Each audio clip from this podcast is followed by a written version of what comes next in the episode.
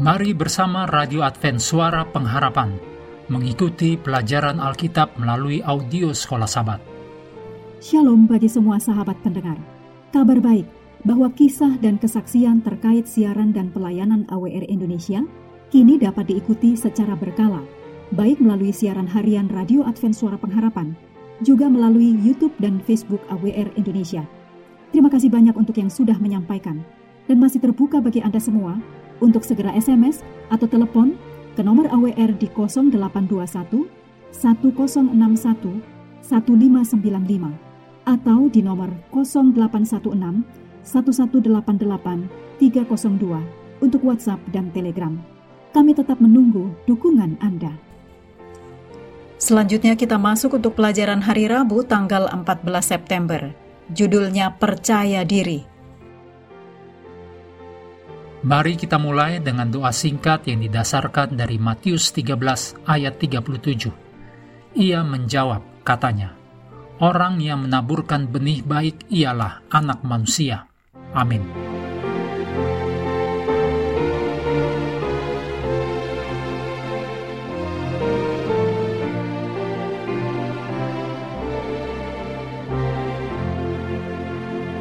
Ketika Hawa berdosa di Taman Eden, itu bukan hanya karena dia meragukan firman Allah. Inti masalahnya adalah keyakinannya bahwa dia memiliki cukup kebijaksanaan untuk memutuskan sendiri apa yang baik dan benar. Hawa mempercayai penilaiannya sendiri. Ketika kita mengandalkan penilaian kita sendiri daripada mempercayai firman Allah, kita membuka diri kita terhadap segala macam masalah. Kisah Saul menggambarkan langkah-langkah menuju percaya diri dan tragedi yang begitu cepat terjadi. Samuel mengurapi Saul sebagai Raja Allah. Dicatat dalam 1 Samuel 10 ayat 1. Kemudian dia memberikan instruksi khusus kepada Saul yang dicatat dalam 1 Samuel 10 ayat 8. Tetapi Saul tidak menurutinya. Bagian selanjutnya dari kisah dalam 1 Samuel 13 ayat 1 sampai 14, yaitu tentang ketidaktaatan Saul waktu orang Filistin datang menyerang, mencatat yang dilakukan Saul yang menyebabkan kejatuhannya sendiri. Ada tiga langkah yang menuntun Saul ke jalan menuju percaya diri begitu cepat setelah diangkat menjadi raja.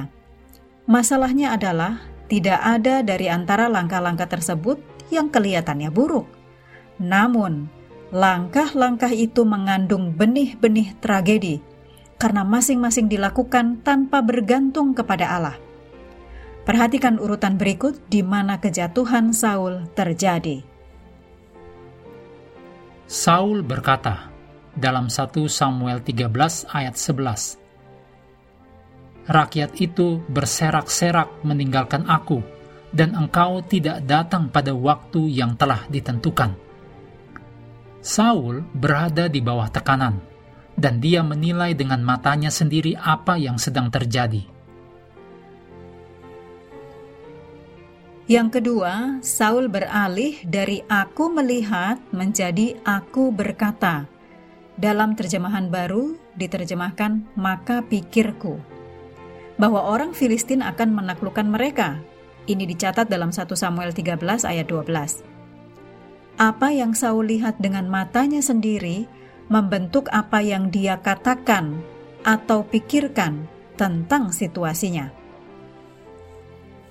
Saul beralih dari "aku berkata" menjadi "aku merasa". Di dalam terjemahan baru dikatakan memberanikan diri.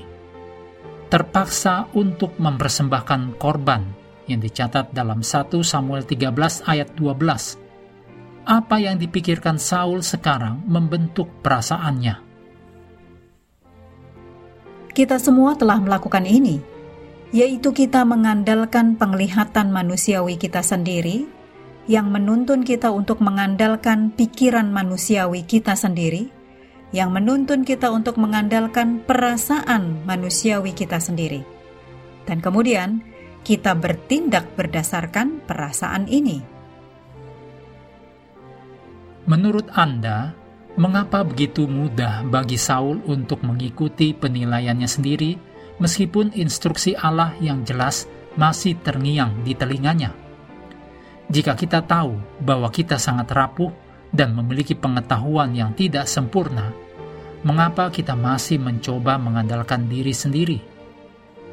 Kita dapat untuk belajar mempercayai perintah Tuhan lebih daripada diri kita sendiri Mengakhiri pelajaran hari ini, mari kembali kepada ayat hafalan kita Yohanes 12 ayat 24. Aku berkata kepadamu, sesungguhnya jikalau biji gandum tidak jatuh ke dalam tanah dan mati, ia tetap satu biji saja. Tetapi jika ia mati, ia akan menghasilkan banyak buah. Hendaklah kita terus tekun mengambil waktu bersekutu dengan Tuhan setiap hari, bersama dengan seluruh anggota keluarga, melalui renungan harian, pelajaran sekolah sahabat, juga bacaan Alkitab sedunia percayalah kepada nabi-nabinya yang untuk hari ini melanjutkan dari 1 Samuel pasal 7. Tuhan memberkati kita semua.